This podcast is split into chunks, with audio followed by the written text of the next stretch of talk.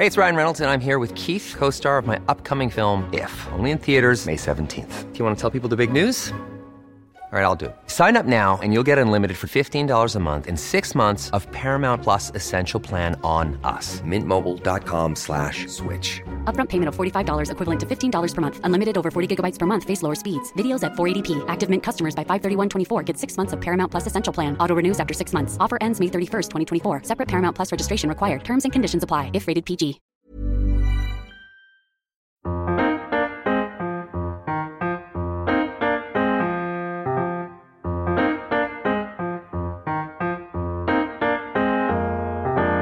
Good morning, good afternoon, good evening, and welcome to 7500 to Holte in association with Acorns Children's Hospice, where we will be joined by Chris from the Extra Inch podcast to offer a view through the opposition's periscope ahead of this weekend's clash in the capital. After the highs of Hause's header in Manchester, Cole is still trying to mend that hole in his shirt, meaning, luckily for you listeners, I'll be on hosting duties this time round. Before we get into things, I'm not a superstitious person, but if Villa can claim all three points, I might just be forced to make the trip to Canada myself and personally cut holes in all of Cole's Villa merchandise. Anyway, I digress. How are you, Chris? I am. I'm okay as as I can be as a Spurs fan at the moment. It's a little bit miserable. Yeah, it's funny because you started the season quite well, didn't you? You beat the reigning champions on your own turf 1 0, and then you went on a bit of a run. And three games in, you found yourself top of the league, and Nuno was being hailed as the next great thing. But since then, you haven't won a game in the league. It's back to back 3 0 defeats and a 3 1 defeat to local rivals Arsenal. How does that feel? Doesn't feel good. I mean, losing losing 3 0 to Arsenal is about as bad as it gets. Um, but you add to that the fact that we lost 3 0 to Chelsea as well, um, which was a collapse, by the way, because we played really well in the first half. Uh, so that sort of felt pretty miserable as well. And it's just the sort of the level of performance so far. So I mean, you, you you're right to point out the um, the good start because it was a good start results wise. I think everyone was satisfied with the City game. You know that there are there are a few games a year where you you don't mind your team just sitting back and playing on a counter attack, and City is one of them. I'm I'm all for that, and it, it works really really well. Um, so not a problem at all there for me. But then in the, the next few games, in, and I include the um, Europa Conference League in that, we just weren't sort of seeing any progressive football or any signs that we were developing a style or a, a, any patterns of attacking play. It was very much just a rigid 4-3-3 with the, the midfield very narrow um, in the defensive phase, and then the front three being left to essentially create for themselves. And I don't know, it, it just doesn't feel, it doesn't feel very progressive. It doesn't feel like there's much going on there, and it, it feels like there's an awful lot of responsibility on the players' shoulders to just pull something out of the bag, essentially. And it didn't really surprise me when the results took a downturn. Um, the Chelsea get, I mean, Palace was a little bit of an anomaly because we had a sending off that affected it. But even prior to the sending off, we weren't playing very well. If we're completely honest, we created next to nothing. We we were fine, but just stodgy and unexciting. And then, yeah, I mean, the Arsenal game was just an absolute nightmare. We were, I mean, it was game over by sort of thirty minutes in. You're a third of the match into your local, um, like big North London derby. It's the one that two games a year, you just want the team to perform. Or actually, it doesn't matter if you don't perform, but you at least want the result. You want something. You either want a performance or a result, and we got neither. Um, and it was the nature of it as well. It, it, really felt like we just were ill prepared for what is, to be honest, a poor Arsenal team. We should be we should be going at them and and you know giving them something to worry about at the back. But instead, we just let them come at us, and it was it was horrific. Yeah, you mentioned a lot of responsibility being on the players' shoulders. It seems crazy to say, but from a neutral point of view, you're seeing rumours that Nuno's already lost the dressing room and that he's lost his style of play and that he could be under pressure. How do you mm. see it? Because he came in quite controversially. I think I remember there being a whole almost train of managers set up that Levy had prepared. I think Fonseca as one, Gattuso, another name mentioned.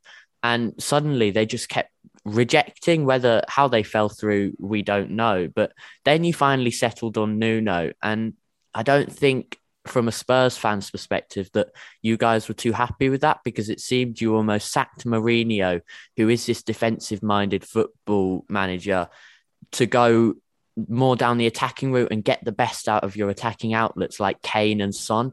However, it seemed almost like a step back then to go to Nuno, who almost adopts the same style of play as Mourinho.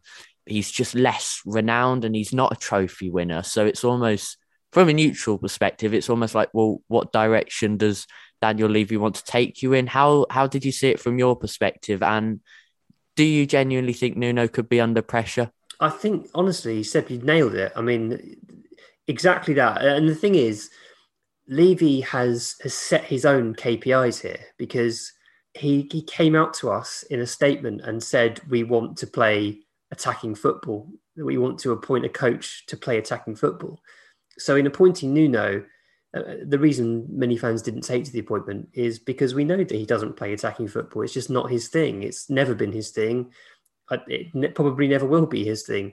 So already from the start, we were like, okay, nice bloke, but he's going to have to change his management philosophy to, to try and fit into what Levy set up, which just felt wrong.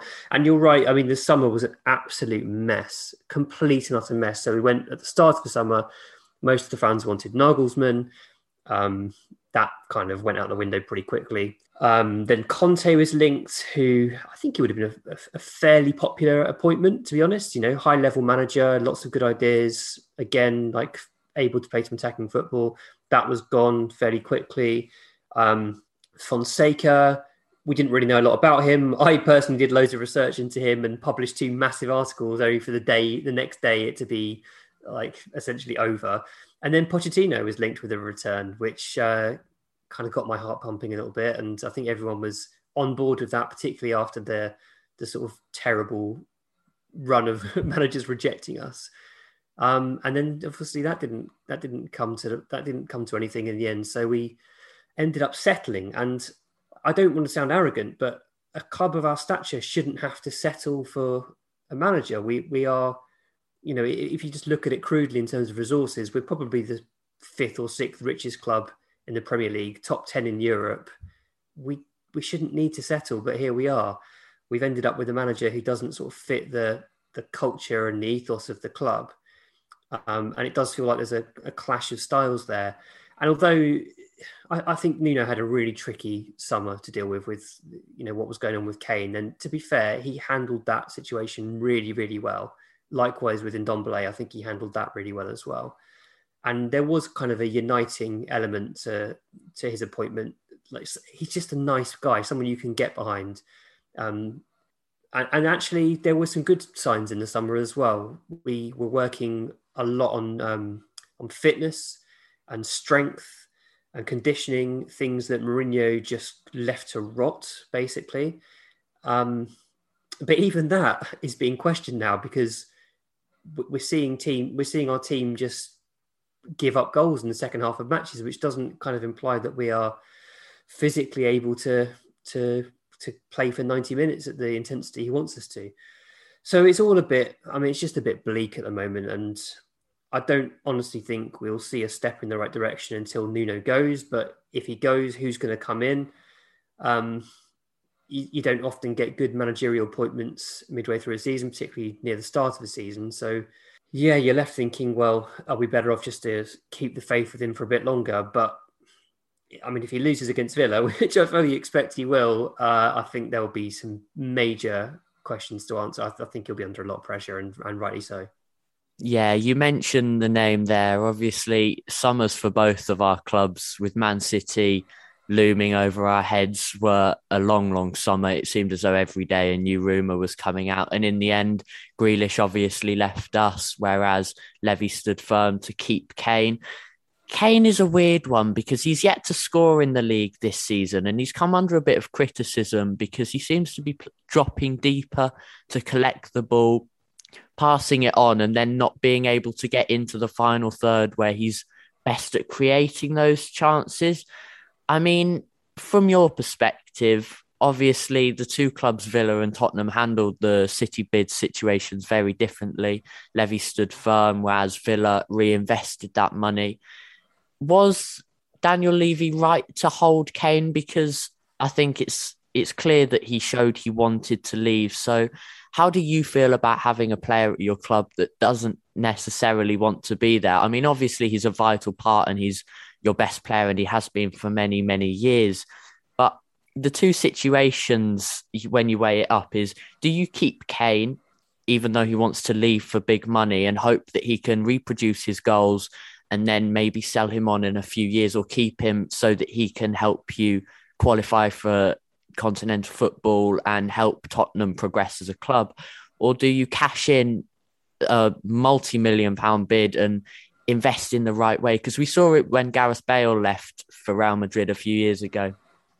You you obviously sold him for a lot of money at the time, but you invested quite wrongly, I'd say. I think the players you got in, the caliber of players and the style of players didn't fit your system at the time, and it almost seemed to put you a step in the wrong direction. Whereas from a Villa perspective this season, it seems like we've invested that money quite well. You know, you've got Danny Ings, who's a potent goal scorer at this level, Leon Bailey, who, when he's fit, can be one of the most exciting wingers in the league. So it all depends on how you invest that. How do you stand and how did you feel about it over the course of the summer? I think the reality is that had City offered what we thought Kane was worth, we would have sold him. But ultimately, they didn't do that.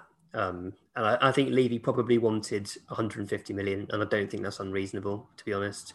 If Grealish goes for 100, then Kane, who has a a, a proven goal scoring record over and above Grealish's over a number of years, and is England captain, and that comes with you know a lot of extra uh, credibility, I suppose, as well. I, I, mean, I think that's a reasonable fee to ask, and and so City, um, just they, they they did the dirty on themselves really by just going all out for Kane and then not paying the, the asking price.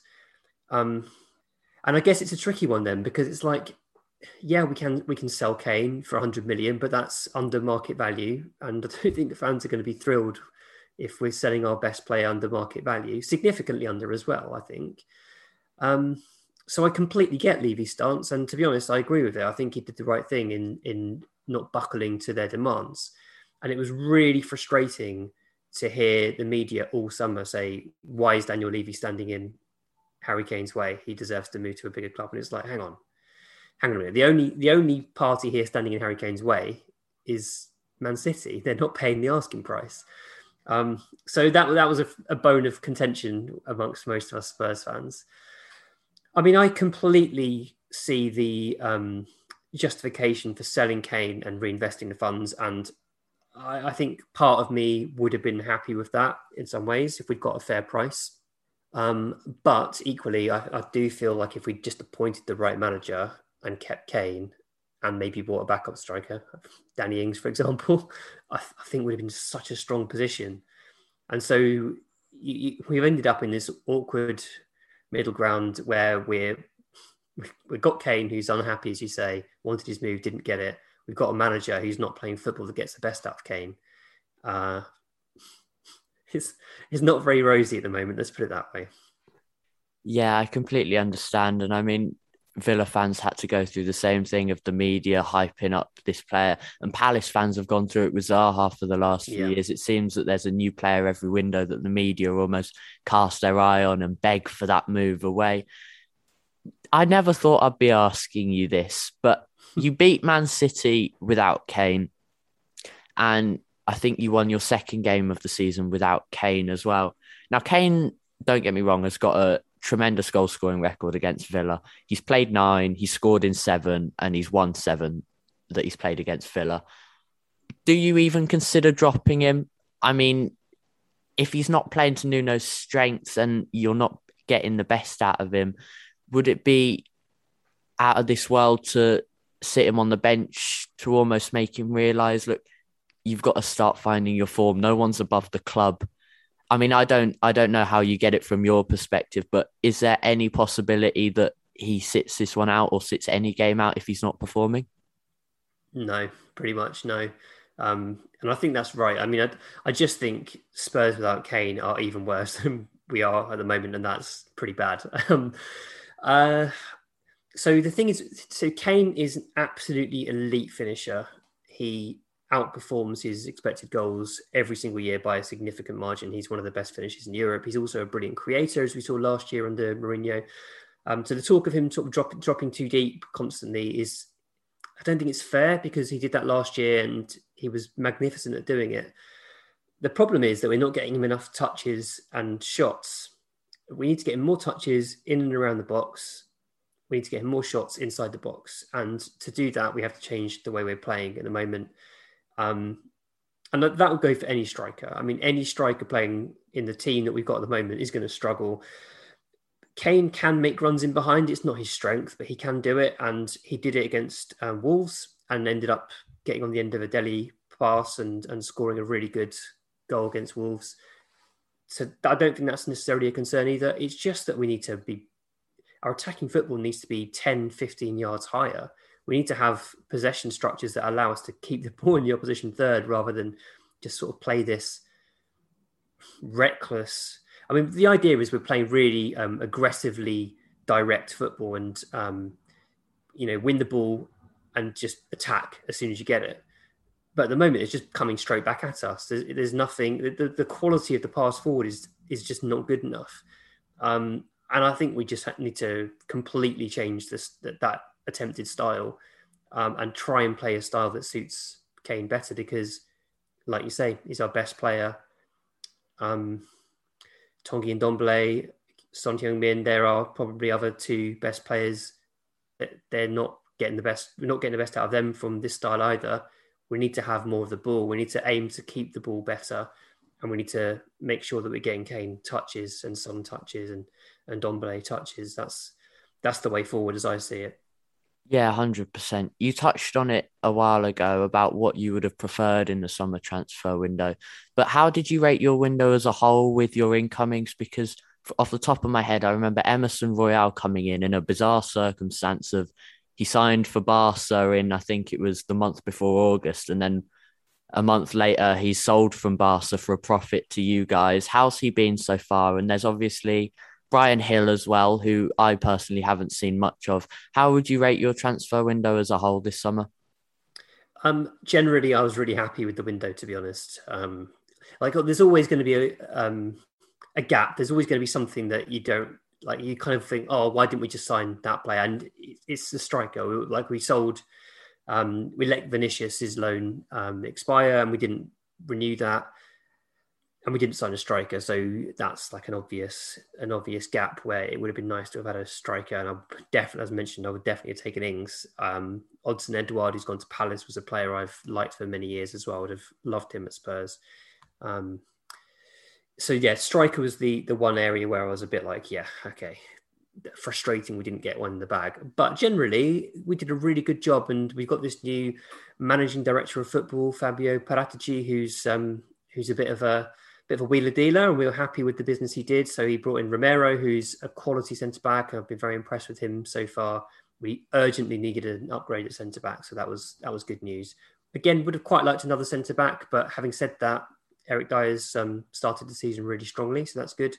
Um, Emerson Royal, as you said, he's come in, had a really tough first couple of games against Zaha and then against Chelsea, obviously. Uh, but you know, he he coped fairly well considering he was brand new, and then he's looked okay since. I, I quite like him. He's clearly a, an upgrade um, on what we had before in in Aurier, and and is miles better than Matt Doherty. And Tanganga is is primarily a centre back, so I, don't think um, long term Tanganga is a right back. So quite happy with Royal. Um, Bryan Gil is really exciting, really, really, really promising he's looked he's looked quality to be honest. He he was one of the redeeming features of that Arsenal game. Um, really nice close control, dribbling ability. Got an eye for a progressive pass, and I think he's going to be a massive fan favorite over the next few years. I'm pretty excited about him. So yeah, I mean, it was it was pretty it was pretty fine. Um, I would say the big thing that we had to do this summer was the clear out, and we achieved that quite well. We didn't get the prices necessarily that we wanted for some of our players, Sissoko being an obvious one. Those negotiations seemed to start at 10 million, ended up about three. But at that point, you're like, okay, fine, just you know, get the wages off the books. they, he needs a new start somewhere else. We need we need to get rid of him. Aurier went on a free transfer again. Fine, no problem. Get the wages off the books. The age profile and the squad is a lot lower than what it was at the start of the window, and that was really important because by the end of Mourinho's tenure, suddenly our age profile was trending in the wrong direction, and uh, that was becoming an issue. So I think we've saved a lot of money in terms of wages. I think we've added some some young talent. A Gollini, the goalkeeper, we needed a backup goalkeeper. I don't think he's the best in the world, but it's a it's a fairly low risk deal. It's a two year loan. Um, so yeah, I mean, I'm fairly happy with the transfer window and the state of the squad. To be honest, it's just I just don't think the manager's using it in the best possible way bringing up Gollini just reminds me of when we had him in the championship and we were 1 0 up to Huddersfield in the 90th minute and he boots it off the Huddersfield striker's back and into oh, the back God. of the net. Oh, bad memories. Let's not go there. Anyway, touching on the two teams as a whole this season, we've got Villa, obviously, who's in eighth at the moment, and Tottenham, who have fallen down to 11th. There's only a point separating us, but I think the big difference is the fact that Spurs have scored four, whereas Villa have scored nine. Villa have obviously adopted now this four at the back um, since we conceded quite a few in the opening games of the season. But still, Spurs have conceded nine, whereas Villa have conceded seven. With Villa's five at the back and Tottenham's not great scoring records this season, do you think it would be it would be difficult to break us down? Because I'm looking back at past records and Spurs have got a great um, history against Villa. I think obviously, other than our last meeting at the back end of last season, I think it was where Spurs had their 10k fans back in in the trial. Um, Villa came out 2 1 winners with that incredible own goal from Spurs, um, the comical own goal. Um, but since then, Spurs were unbeaten against Villa since dating back to 2015. So you've got a good record against us. But obviously, this season, we've now gone to five at the back and we've almost seemed to shut out the goals, especially against Man United. And with Spurs not free scoring at the moment, how do you see this one playing out? Yeah, um, I think we're going to struggle to score. To be honest, we've struggled to score all season, um, I, I, just can't see how that will change. I think he's going to have to try something more progressive because it's a home match, and our fans just, I mean, they'll get booed off if they play anything like the way they played against Arsenal. It will just be, it will be toxic, to be honest, in the stadium if if, if that approach is attempted. So he has to play a more progressive style. He probably has to play Lo Celso and Ndombele which I'm you know very much in favour of. I think they're both two of our better players. Um, but I do think we'll struggle to break Villa down. Um, you're just so much further along in terms of your um, development under under Smith and your understanding of his tactical game plan. Um, even with new signings and a, a new system, I, I, think you just look a much more well-oiled machine. Whereas we're still struggling to find our identity and work out what, what the actual intention is of um, Nuno's plan. So I fear the worst. I feel like we could, honestly, we could lose 3 0 again. It wouldn't surprise me at all if we concede another three. I, am that sort of down in the dumps about things at the moment. Um, the, the hope is that he'll play all the good players and, and they'll they'll gel well. You know, Romero, Royal, um, Lo Celso, and Ndombele I'm hoping that they'll all be on the pitch at the same time and we'll see a better performance. But my brain says that we're going to lose heavily, and yeah, probably Ings and Watkins will enjoy playing against us. If I had to ask you for a score prediction before I let you go, what, what would you give me? It hurts. To, it really hurts to predict a 3 0 defeat. But so I'll go 2 1, 2 1 Villa. Yeah, yeah, that's fair enough. I think it will be a good game either way. I think it could be a, a game of the defences. Obviously, Nuno's a very defensive minded coach, and when Villa can defend, we seem to be able to hold out quite well. So it'll be a fascinating affair. Anyway, thank you for joining me on, and we'll look forward to the game. Nice one. Yeah, I hope you enjoy. I hope at least one of us gets to enjoy the game, and um, all the best for the rest of the season. I bet you're loving things right now. Well, a massive thank you to Chris for providing a brief insight into what to expect from this weekend's clash. As always, make sure to subscribe to the Extra Inches Patreon if you enjoyed, whilst making sure you're following our sponsors of the podcast, Acorns Hospice, at Acorns Hospice on Twitter. I'm sure you are already, but if not, follow us on Twitter at 7500 to Holte and keep an eye on our page as to ways to give back to a charity who provides so much for our community, as well as also talking everything Villa. If you enjoyed, make sure to rate us on iTunes and tag us with your thoughts down on Twitter. Do you think Hause's match winner will keep Tuanzebe out of the team for a second week running? Could Buendia make a return? And give us your score predictions. We love to hear your thoughts. Just make sure to tag us in them as well. Thank you for listening. I've been Sebastian Bacon, and let's hope the next time I'm talking to you, it's about another three points away at Tottenham this time. Thanks for listening. Up the Villa.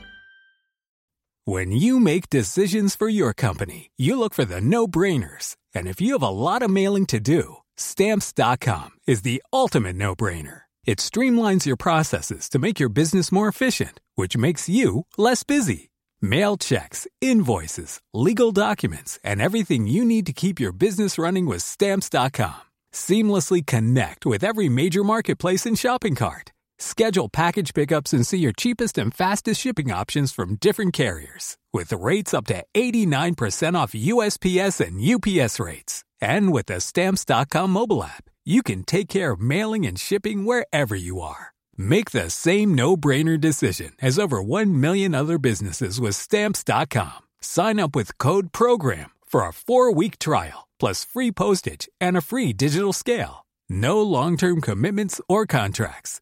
That's stamps.com. Code program.